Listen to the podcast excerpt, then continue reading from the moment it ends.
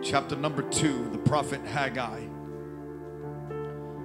Chapter number 2. It's wonderful to be at Truth Church this morning with the Gilbert family. I appreciate Darren and Ginger so very much, and all of their children, very special to me. And my wife, Sarah, I'm glad that she was able to come with me, my wife of 20 years, that I still love being with and hanging out with, and I'm grateful that she is here. I'm glad to be with Bishop Gilbert and Ramona Kay. I didn't know her first name was Ramona until today. Mona Kay. Love you, Mama.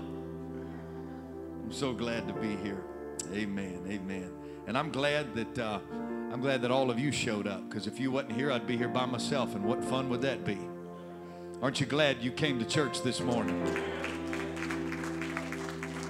I can promise you that that chair you're about to sit in is more comfortable than the best hospital bed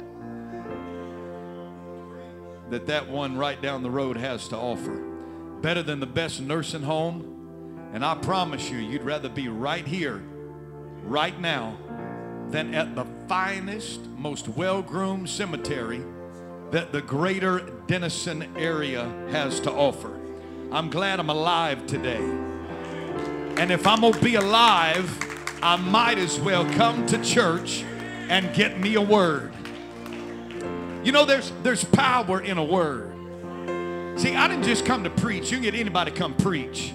I came to give you a word. There's a big difference in just preaching and giving a word. You see, it was the word that created the world. Then God got Adam out of the world. Then God got woman out of Adam. And then Jesus came from a woman. And the church came from Jesus. And the residents of heaven get to come out of the church.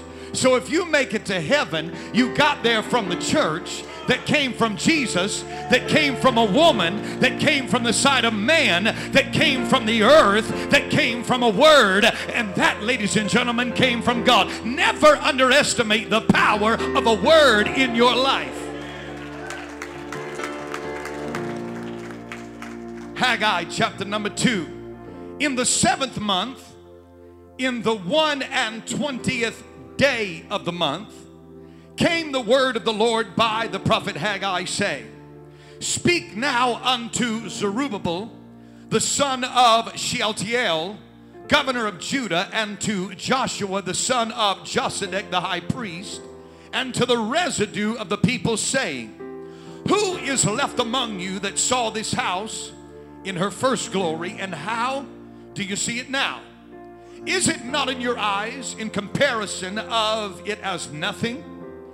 Yet now be strong, O Zerubbabel, saith the Lord, and be strong, O Joshua, son of Josedek the high priest, and be strong, all ye people of the land, saith the Lord, and work, for I am with you, saith the Lord of hosts.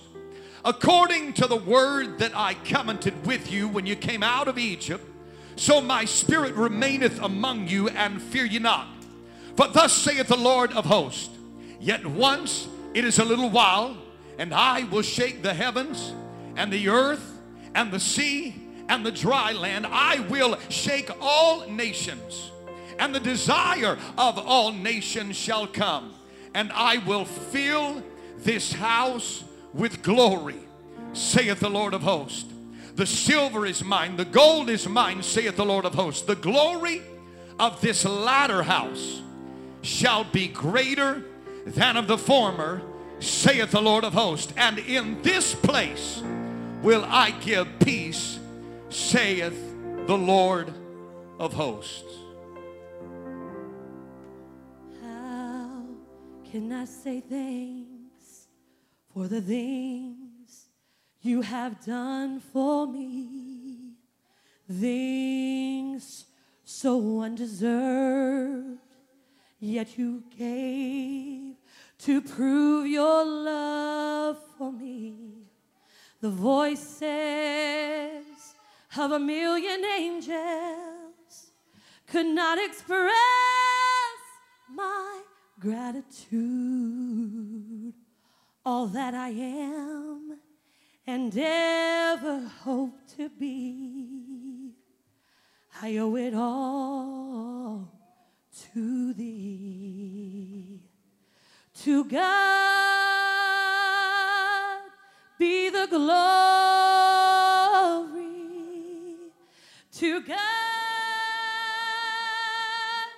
be the glory. To God be the glory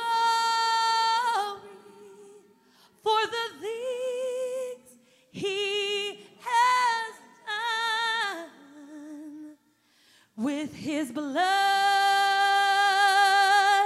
he has saved me. With his power he has raised me. To God be the glory for the things he has done. Could we give God the glory today? Hallelujah. The glory of this latter house shall be greater than that of the former. I said the glory of this latter house shall be greater than of the former. Are you grateful for this latter house on this Sunday morning? I said, are you grateful for this latter house on this Sunday morning? Clap your hands all over the building and let's give Jesus praise from this latter house. You may be seated. What happens in your house when you know that company is about to come over and they're coming soon? You race in a mad dash to clear the clutter from the counters, wipe the filth from the bathrooms, remove the dust from the shelves. You run the vacuum over the carpets, you mop the floors, you spray the air fresheners, perhaps even light a few candles. And when the company pulls into the driveway, you grab your Bible, you sit in a chair, and you appear to be engaged in whatever book you're in on that particular day, knowing good and well when you rise to answer the door, your heart is racing at probably 120 beats per minute as you excitedly proclaim, "Come on in," knowing that an hour ago the house was a total mess. We read the Word of God, and when we read it with hunger and desperation, we'll find that any time that there was an encounter between God and people, something was going to happen. And on this Sunday morning, I rise to tell you early on that when you and I have an encounter with God, something is going to change. And the greater the encounter, the greater the change. I want to also tell you that I sincerely believe that Jesus can do miracles at any time and at any place and at any location. In the Gospels, Jesus ministered in a whole lot of locations. There was the field, there were boats, there was the synagogue. And my focus today is not on the field, it's not in the boat, and I don't even find it necessary to even mention the synagogue. On a number of occasions, the Bible mentions that Jesus went in to a house.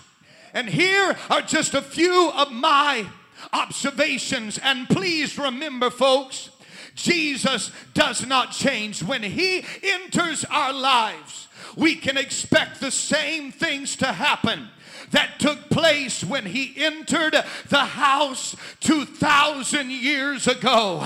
And before we go to the first house, I want to let you know, I want Jesus in my house. I want him to know, whenever you want to come over, the house might be a mess, or I might have just tidied everything up, but when you knock on the door, I want to be able to tell you, come on in. I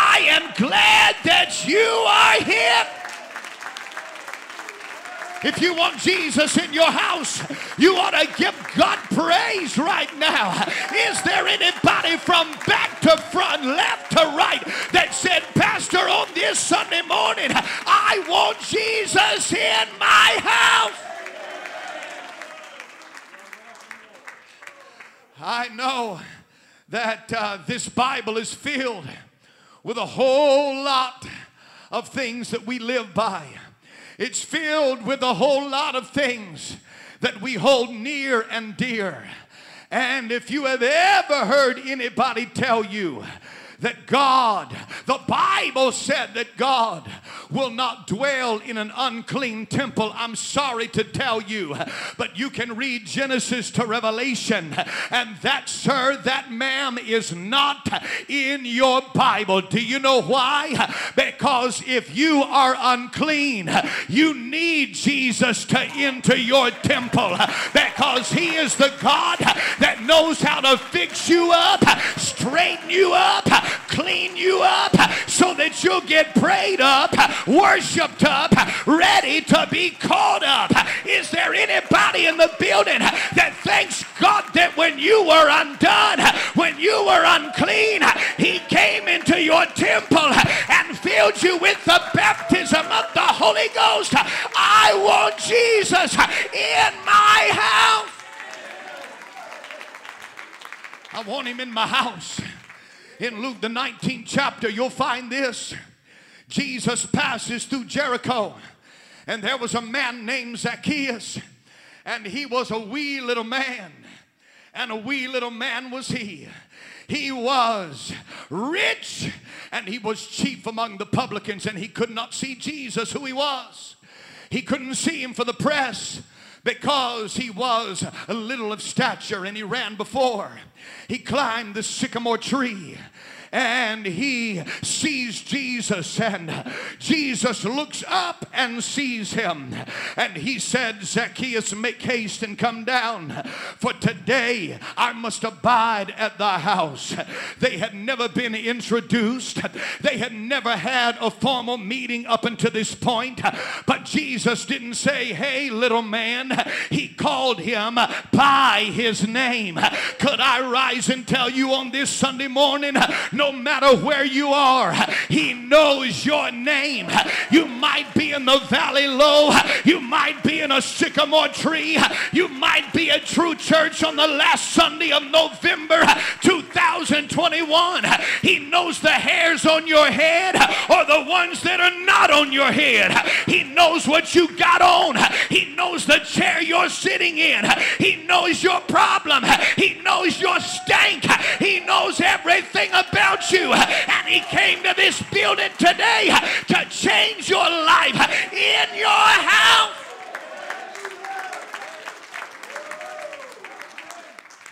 Make haste and come down, for today I must abide at thy house. Could I tell you on this Sunday morning, whatever it takes, I want Jesus to show up at my house. It's not about coasting through life. It's about climbing.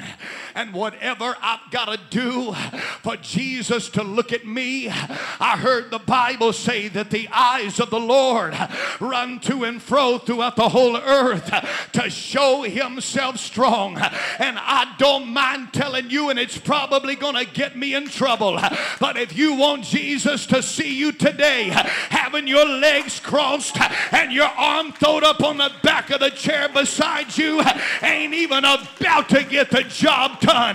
If you want Jesus to see you, you gotta get up off of your seat and up onto your feet, and you gotta shake that thing until you feel better.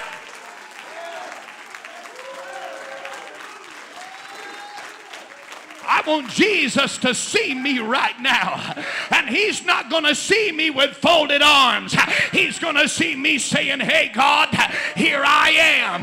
Here I am. I ain't worried about everybody else. I want you to see me. I don't care if you go over here or if you go over there. But whatever you do, I want you right here.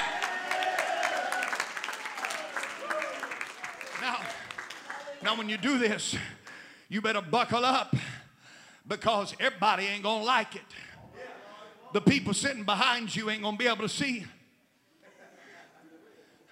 They got their new shoes on and you dancing trying to stay away from their new shoe. Baby, if you sitting beside me and I go to having my moment of jubilation, I might not care about your shoes, because I want to see Jesus. If you wore a new suit today and you got on a new tie and you can't give God praise in it, I would never wear it again. Because when I enter into his gates with thanksgiving and I come into his courts with praise, I've got to be thankful unto him and I've got to bless his name.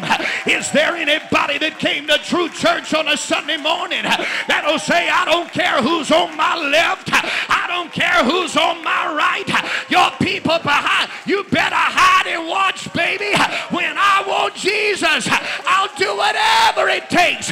He's coming to my house.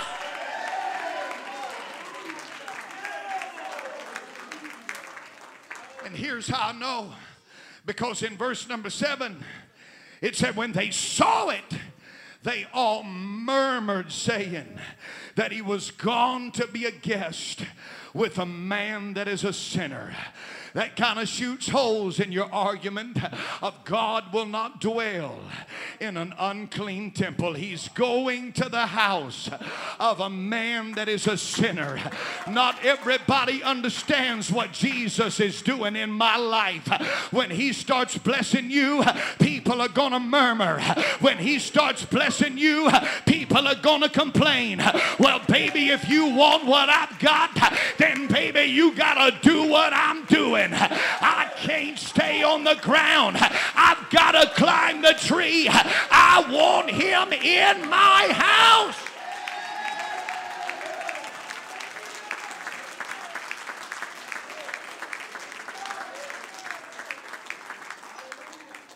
He could not see Jesus for the press.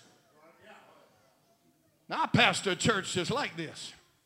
And I got a lot of people that can't see Jesus for the press. I mean Fox. I mean CNN. I mean MSNBC. I mean the Denison Sherman Tribune or whatever it's called. I mean Facebook. I mean Instagram. Let me tell you something, folks. I know where we at.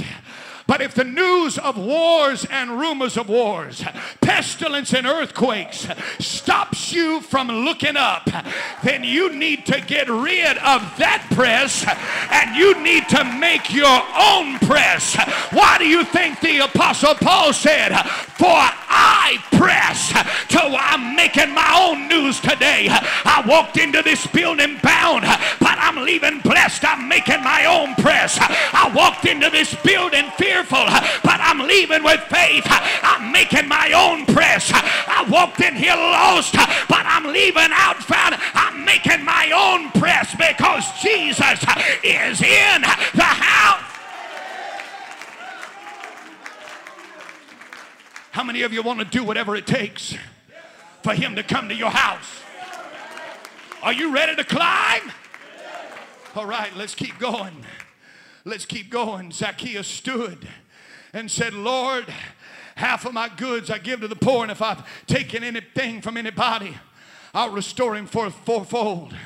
And Jesus said in verse number 9, this day salvation is come to this house. He didn't say salvation is come to this man. He said salvation is come to this house. You climbed a natural tree, and now Jesus is going to climb up in your family tree. I need somebody in here to realize what you do today is affecting your children and your grandchildren and your great-grandchildren. If I want my family to have Jesus in the tree, then I've got to say, Lord, I'll give give it all. Just come to my house.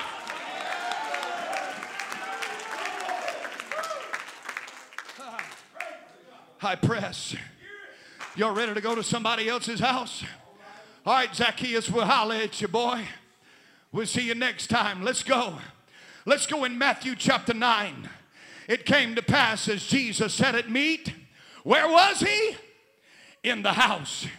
And behold, many publicans and sinners came and sat down with him and his disciples. The Pharisees saw it and said to the disciples, why eateth your master with publicans and sinners? But when Jesus heard that, he said, they that be whole need not a physician, but they that are sick. I didn't come to call the righteous, but sinners to repentance. A publican is a tax collector. A publican is a taker. A sinner is somebody that misses the mark. But when Jesus comes in the house, he turns takers into givers. I'm not here to be a consumer. I am here to be liberated by the authority of the word of the Lord and by the power that is in this house. If all you've been doing is taking, I want you to understand, if you want to be a giver, today is your day. And the moment you become a giver, it's winner, winner, chicken dinner. And I will know that God is my God because he is in the house.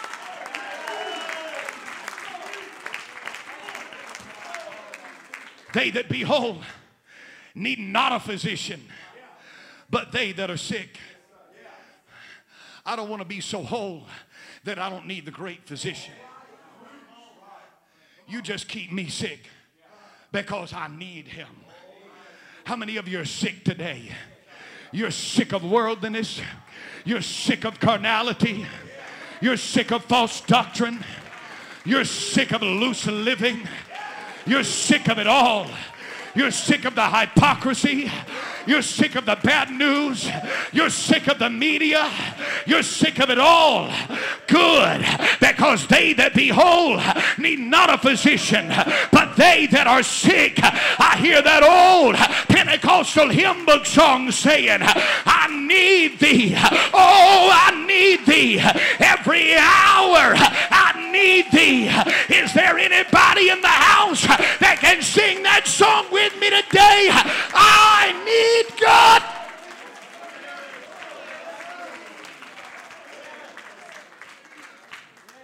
They that be whole need not a physician, but they that are sick. We live in a world of envy and pseudo perfection. Living my best life when they really ain't. God has been so good to me. I'm at Truth Church today. You know what I'm talking about? Every time you scroll through their Facebook page, it's all love, peace, and hair grease. It's all sunshine and rainbows. But that person is miserable. I want you to understand that if I'm living for God, I don't have to go on social media and try to be something that I'm not. God forgive us of pixelated promises and give us a genuine encounter with God. I want to be whole. I said I want to be whole. And the only way to wholeness is for Jesus to come to my house. You might have been a sinner, but he said, I'll sit at the table. You might have been a taker, but God said, I'll sit at your table, because when you're eating with Jesus, old things pass away, and behold, all things are become new. My God, come to my house. I don't know whose house it was that he sat and ate with publicans and sinners. But we'll see y'all later. We're going to the next house. Y'all ready? Look at your neighbor and tell him, come on, let's go. Matthew the 8th chapter. Jesus came into Peter's house and saw his wife's mother sick of a fever. And he touched her hand, and the fever left, and she arose and ministered unto them. And when the even was come, they brought unto him many that were possessed with devils, and he cast out spirits with his word and healed all that were sick. You hear me, church? When Jesus enters a house, the sick are healed. And when you can be so full of the Holy Ghost that you want your mother-in-law healed, that's how you know that you are right with Jesus. Oh, help me preach this, Holy Ghost. I need somebody in here to say, I've got a sickness in my house, and as long as Jesus is coming, the sick is going to be healed, and the devil is going to be cast out. If there's somebody in this building that is sick in your body, I've got good news for you today. Jesus is in the house, and if you've got a devil that's been barking up your tree, come to steal and kill and destroy, Jesus is in the house, and he brought life and life more abundant.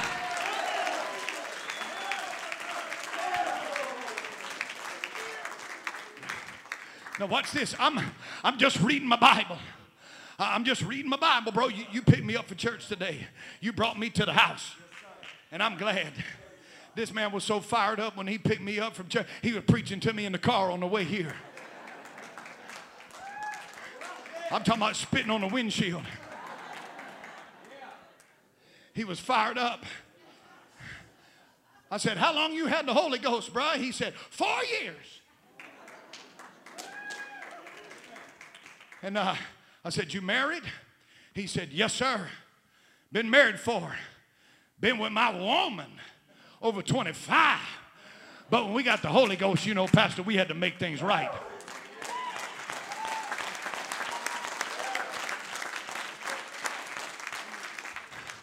And he said, I got 5 kids. And how many grandkids? And 12 grandkids. He's only 4 years older than me. Jesus came in your natural tree, and he's done really got up in your family tree. It's got all kind of branches. But watch this. The same day and the same house, Peter's mother-in-law got healed, and then the devils are cast out on the same day and in the same house.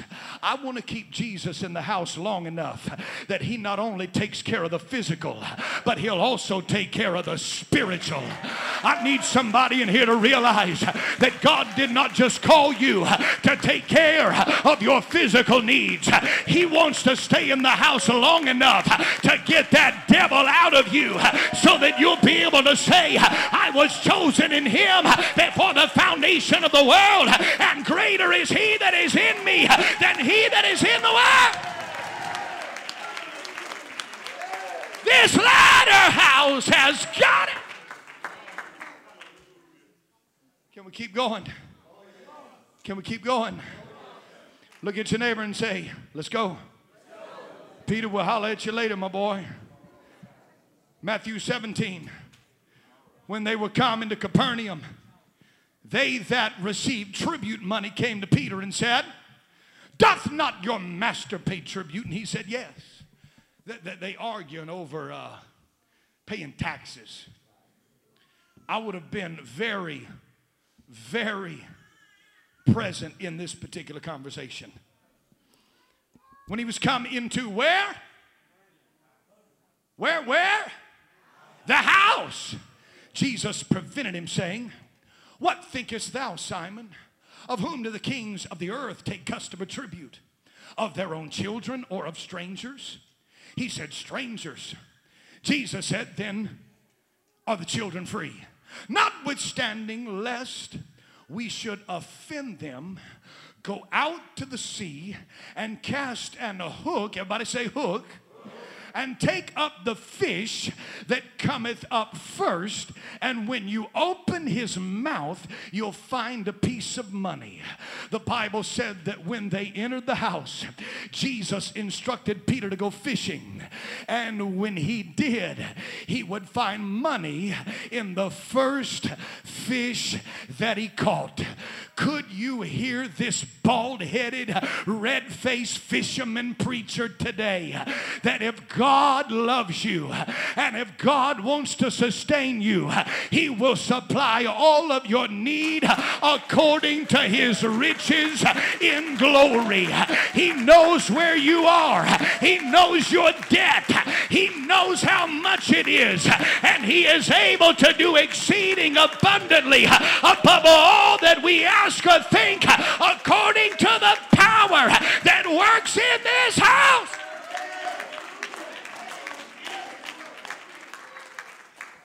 Now watch this. John 1, in the beginning was the Word, and the Word was with God, and the Word was God. All things were made by him, and without him was not anything made that was made. You read the book of Genesis. He created the fish of the sea. So here we are on this particular day, and there's a fish.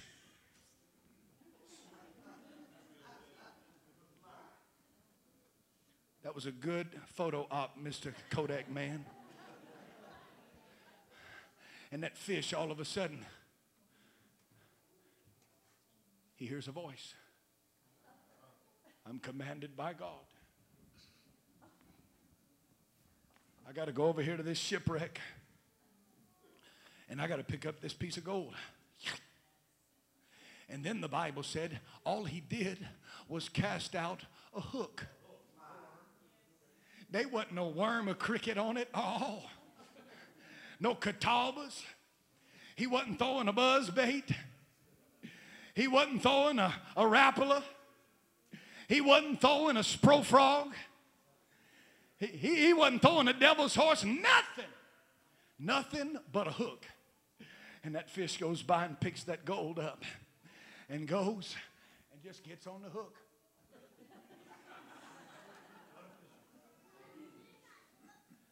So if God can take something that is cold-blooded, it was still created by him and for him. I'm preaching to somebody this week that you got a bill in the mail and you don't know how you're going to pay it. I've got good news for you. If he can put gold in the mouth of a fish and make him bite a hook without any bait, he is going to make a way where there seemeth to be no way. But he can't do it unless he's in the house. My God, have mercy. Let me preach this today. I stand before you on this Sunday morning to tell you that God is still a provider, that God is still a way maker, and he is about to make a way for somebody that you did. The check's already in the mail. Somebody's going to supply all of your need according to his riches.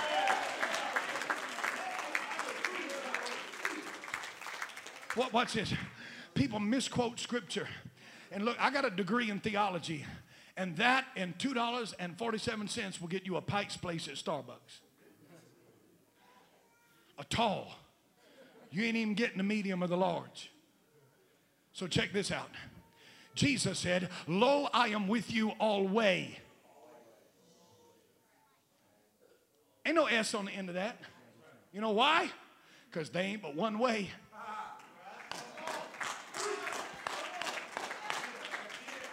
Paul said in Philippians, but my God shall supply all of your. Where you at, my theologians? It didn't say needs. It just said need. How come? Because there's only one way and there's only one need. And all I've got to do is find the way and he'll supply my need.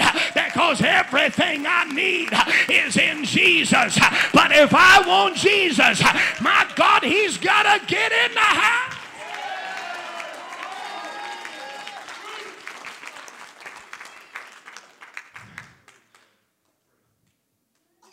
Y'all ready to go to the next house? All right, tell them we'll see y'all later. All right, now, Mark chapter 2. Jesus went into a lot of houses.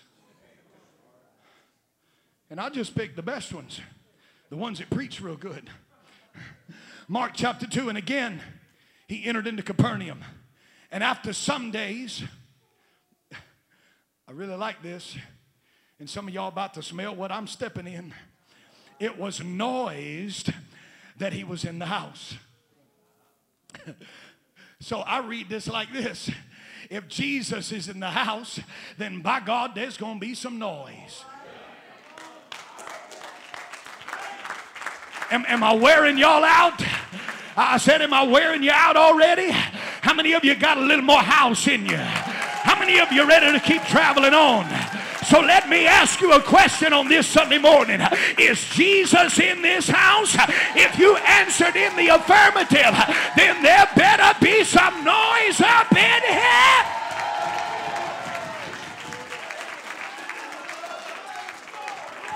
I said it was noise that he was in the house. So if Jesus is in the house, there's got to be noise. So lift up your head, throw your chin in the air, and make some noise.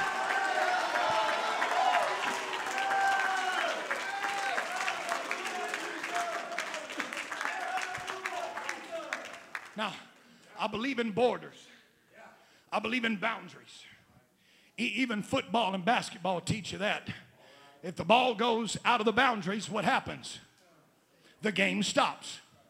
Same thing with you in your Christian life. You go outside the boundaries, the blessing stops. I love Old Testament theology. I love tabernacle. I've been giving myself to the study of the tabernacle for 24 years.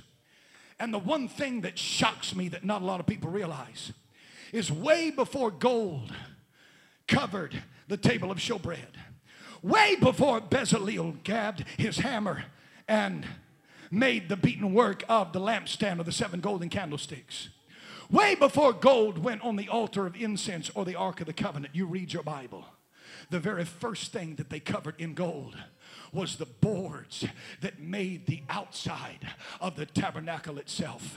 God cares about our boundaries. But here, ladies and gentlemen, is a crowded house. This is a house where a man sick of the palsy was carried by 4 other men. And the Bible said they could not get in, not even through the door. So what did they do? They climbed up on top and they started tearing the roof off and they lowered the man down. And when Jesus saw their faith, he said to the sick of the palsy, "Rise, take up thy bed and walk." And what God sent me to Truth Church today to tell you is you do have a boundary to the north, the south, the east, to the west. But God said, if you've had a ceiling over your house, it's time to tear that mess off, because we're going higher than we've ever been in all of our lives. I got something to the left, I got something to the right, I've got something from the behind, but I'm going up, because Jesus is in the house.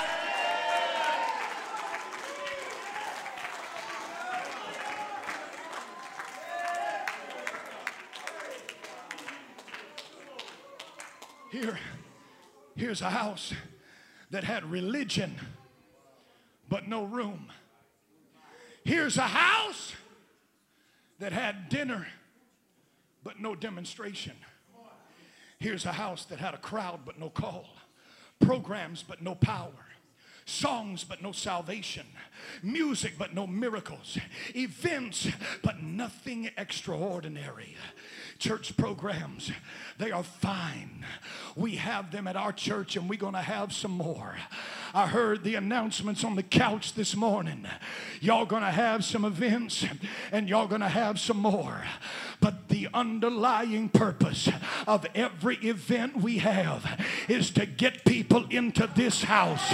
And when they get into this house, Jesus is saying, I was here before you even got here. I was just waiting on you to show up so that I could show out.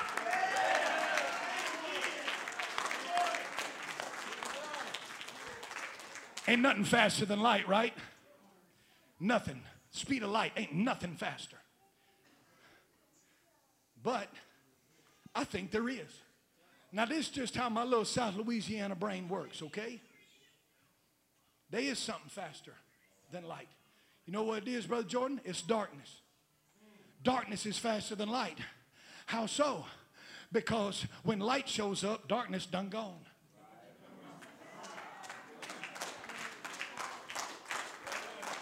And the light shined in the darkness, and the darkness comprehended it not. In order to have comprehension, you got to have existence. And if you don't exist, you can't comprehend. There is a devil after you. He wants to keep you in darkness. But Jesus said, I am the light of the world.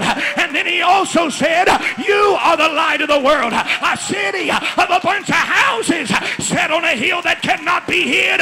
Who in this building today wants to say, I saw the light?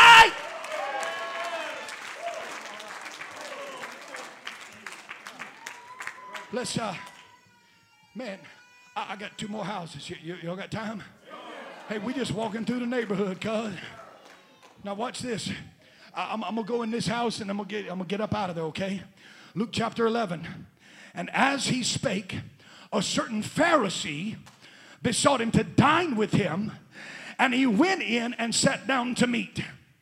And when the Pharisees saw it, he marveled that he had not washed first before dinner.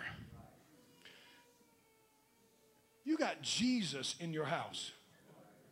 God manifest in flesh.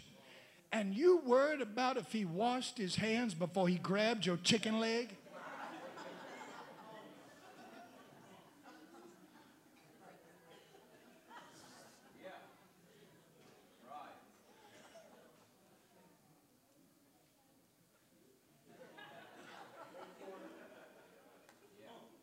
Here's the problem.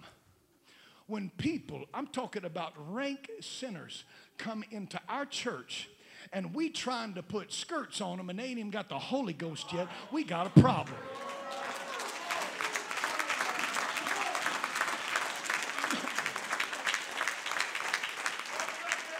Look, I don't care if Joe Blow comes in here and he's got on a sleeveless shirt, old chest hair hanging out, got a tattoo on every square inch of his bodily real estate, and the first thing you trying to do is get a baptismal robe on him before he's even ready to be baptized. We've got a problem. When Jesus is in the house, he starts on the inside and then he works on the outside. Who am I preaching to today that says, God, change me on the inside? I need you in my house. Work on my interior, and then we'll talk about the outside. He's in the house. He's in the house. He's in the house.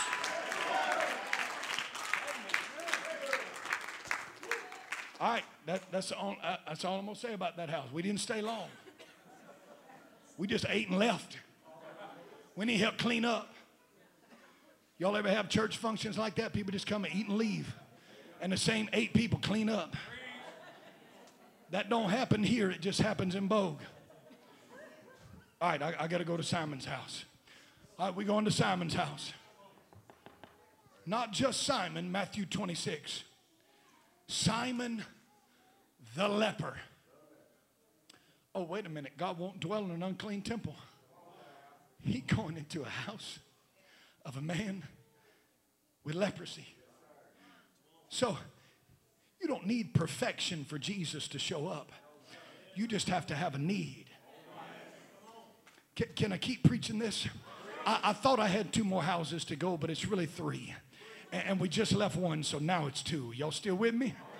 Look, I came from South Louisiana to come here, and I don't want my message to be shorter than it took for you to get ready to come to church.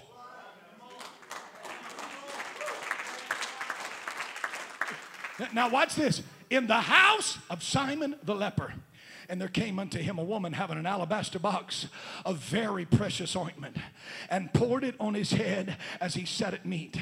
And when the disciples saw it, they had indignation, and they asked this question: to what purpose was this waste? This ointment might have been sold for much and given to the poor.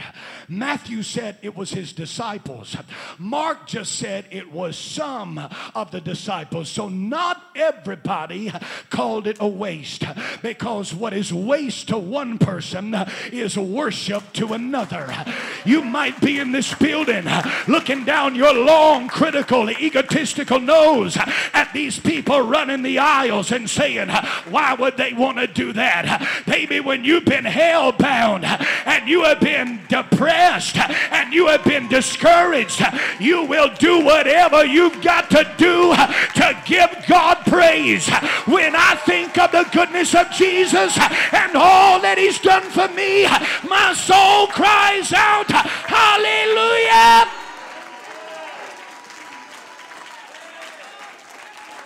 Shout yes! Shout yes! It wasn't about the cost, Pastor. It was about control.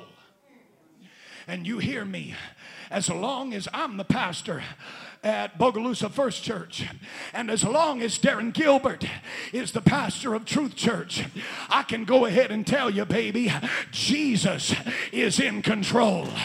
And when Jesus is in control, that's where the magic happens. How many of you in this building, if you were in control, we'd have done left, we'd already be at the buffet? But as long as Jesus is in the house, it's have thine own way.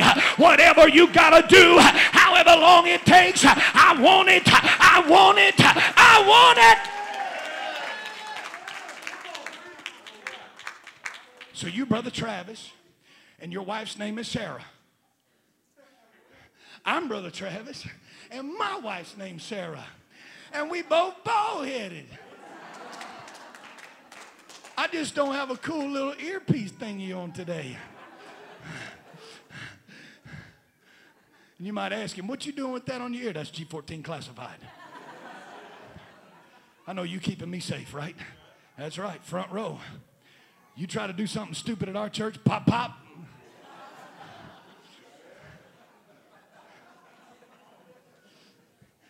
But see, your worship is your worship. And people need to leave you alone while you're worshiping. Because if you didn't pay, you don't get a say.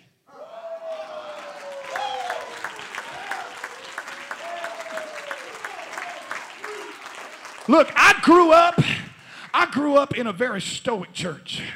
I grew up in a Methodist church, a United Methodist church on John Wesley Boulevard in Bossier City, Louisiana, my hometown. And if the methods of the Methodists were getting the job done for me, then I would have one of their robes on preaching in their church today. But when I think of where God brought me from, I can't sit still. I can't be quiet.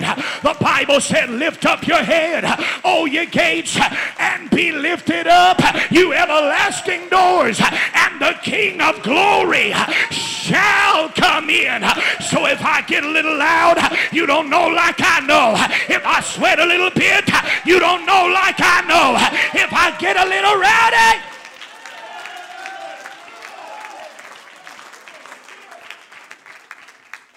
if you didn't pay, you don't get a say. So now watch this. Watch this. She pours. You know, you hear people say she smashed the box, she broke. No, she broke the seal. And how do I know that? Just reading my Bible. She couldn't pour it if she smashed it. So God didn't come for you to smash your vessel. He came so that you can open your vessel. and you can pour out praise on him like oil from Mary's alabaster box. And they had indignation. They got mad. This could have been sold, and Jesus said, you leave her alone. She's done this for my burial. And could you imagine Jesus being at the Roman scourge, and they're beating him, and they're saying, my God, what's that smell? And then they spit on him. My God, what's that smell? They put that crown of thorns on his head. My God, what is that smell? They put a spear in his side. They put nails through his hands and through his feet. He looks like a carpenter, but he smells like a king.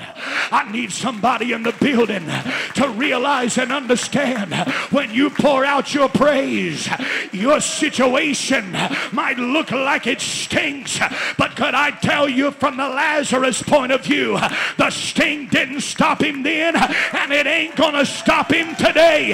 He knows what he has need of, and it's to show up to your house and bring an odor of praise and worship. He is in the house.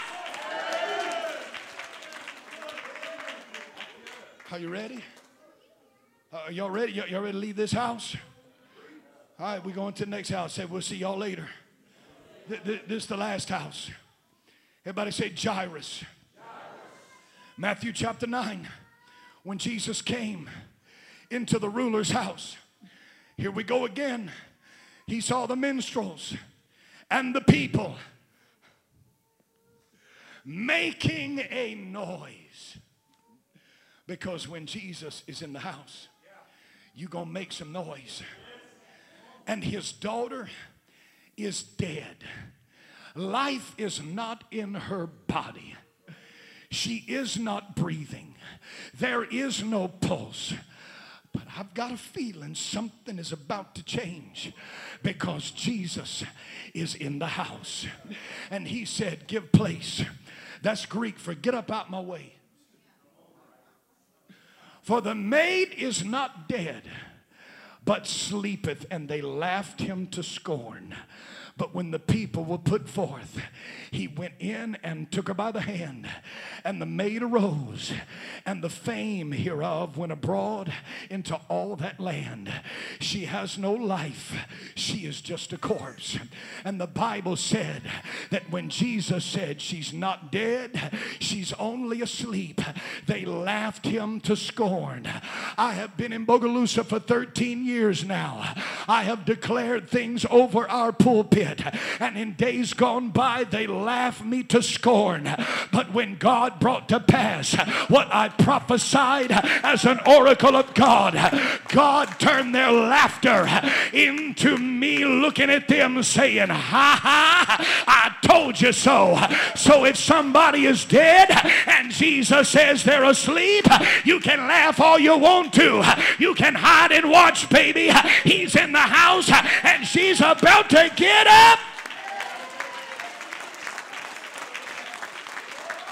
Now, again, I'm just reading my Bible. All right?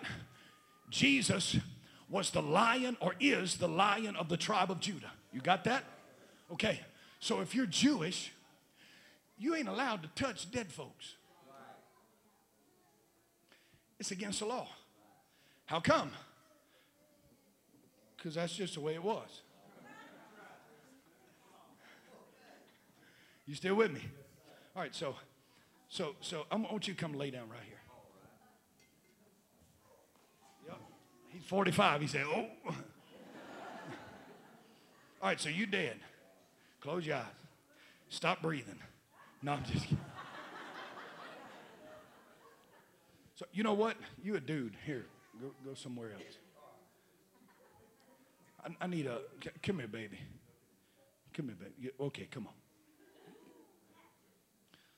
All right. This whole entire church service, the rest of it rests on you. No pressure at all. If we have good church from here on out, you did awesome. All right? If we don't have good church from here on out, it's my fault.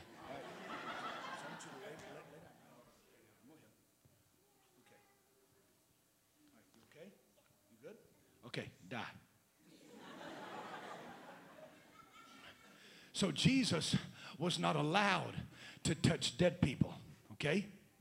Jesus was the Lion of the tribe of Judah. That means he was Jewish. Jewish folk can't touch dead people. So the resurrection did not happen when he grabbed her by the hand, because he was a law-abiding citizen. Her resurrection took place when he walked in the house and said, she's not dead, she's just asleep. That's when life came back into her body. And when Jesus took her by the hand, all he did was help her get up out of the bed. I need somebody in this building to let the book of Romans become a reality. He's given you power to call things that be not as though they were. So tell your prodigal children, you're in the house. Tell your cancer, I am healed. Tell your devil, you are gone. Tell your church, you are filled up.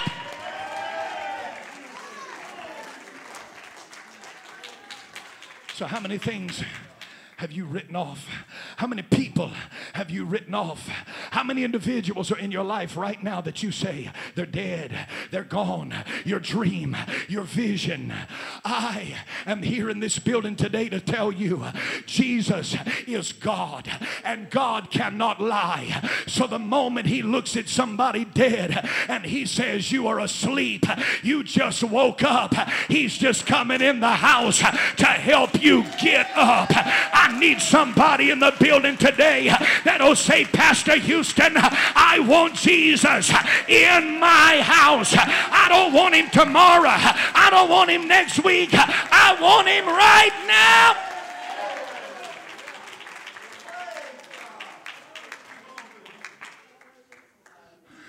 Hearing the stories, a bishop this morning talking about was at the cotton mill, and then the church moved from there to Baal's Highway, and then from there I assume it went to the previous location before this one, and then we're here. I'm just reading my Bible, and Haggai sends out the prophetic word. The house never changed, only the glory intensified. That's why when Jesus was in the temple, somebody had to stand up and stop everything and say, wait a minute, a greater than this temple is here. I want you to understand, we have a treasure in an earthen vessel, that the excellency of the power may be of God and not of us. We have a church building, but this building without the body contains no glory. And that's why the closer we get to the coming of the Lord, we have got to lose the mentality of the church ain't what it used to be. If the church ain't what it used to be, then you are in the wrong place. Because according to the church of the Lord Jesus Christ, a people filled with the baptism of the Holy Ghost, the longer it exists, the more the glory intensifies. So if you've got the attitude that the church ain't what it used to be, perhaps you are not what you used to be. But as for me and my house, we will serve the Lord. To God be the glory. To God be the glory. To God be the glory. God, come to my house. God, come to this house. God, come today. So now no music today. I want these people that serve continually to be able to have an encounter with Jesus. And I want you to take the revelation from that last house of things in your life that you have deemed dead. I want you to take the revelation of that last house of something that you feel is gone, that there's no hope and there's no use. And I want you to go with me to John the 11th chapter.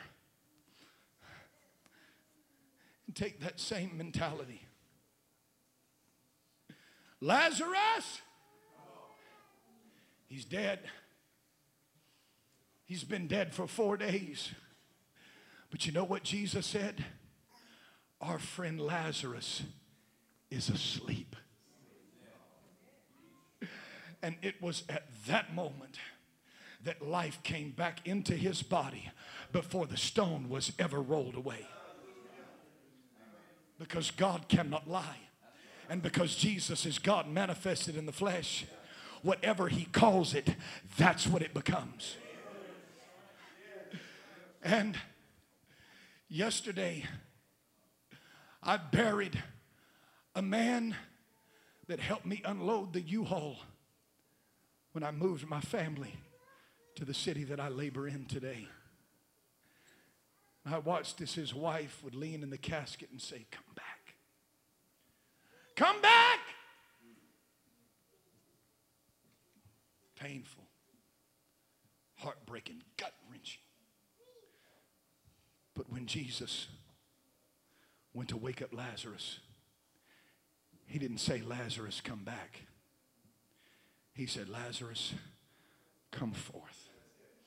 So if we want resurrection power, it's not in going back to what we used to be. It's in taking Truth Church and moving forward. So stand to your feet all over this house and get to this altar as fast as you can.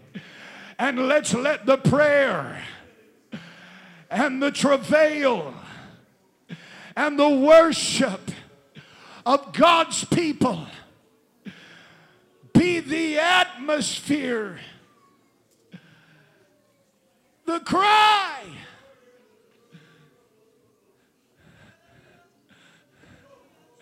The utterance.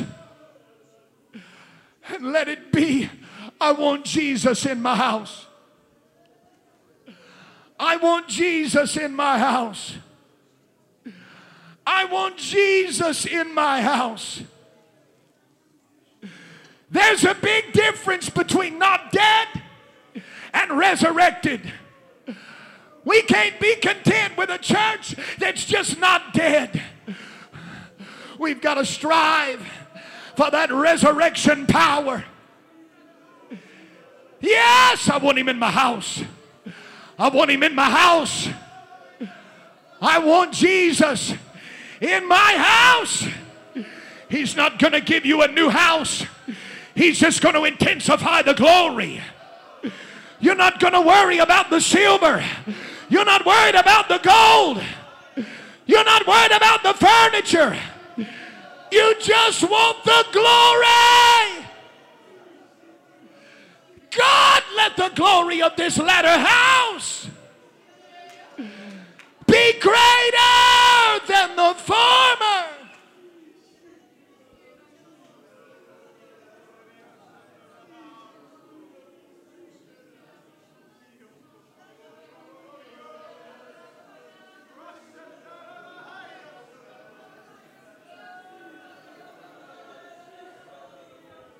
Come on, True Church, if you feel like Lazarus, thinking you'll never measure up, Jesus is coming to your house. If all you've done is take and miss the mark, Jesus is coming to your house. If you're sick in your body, Jesus is coming to your house. If you've got a devil, he's coming to your house. If you're broke, he's coming to your house. If you can't walk with God, he's coming to your house. If you've been stuck in tradition, Jesus is coming to your house. If you've been critical and cynical, he's coming to your house. If you're a worshiper, he's coming to your house. And even if you're dead, he's coming to your house.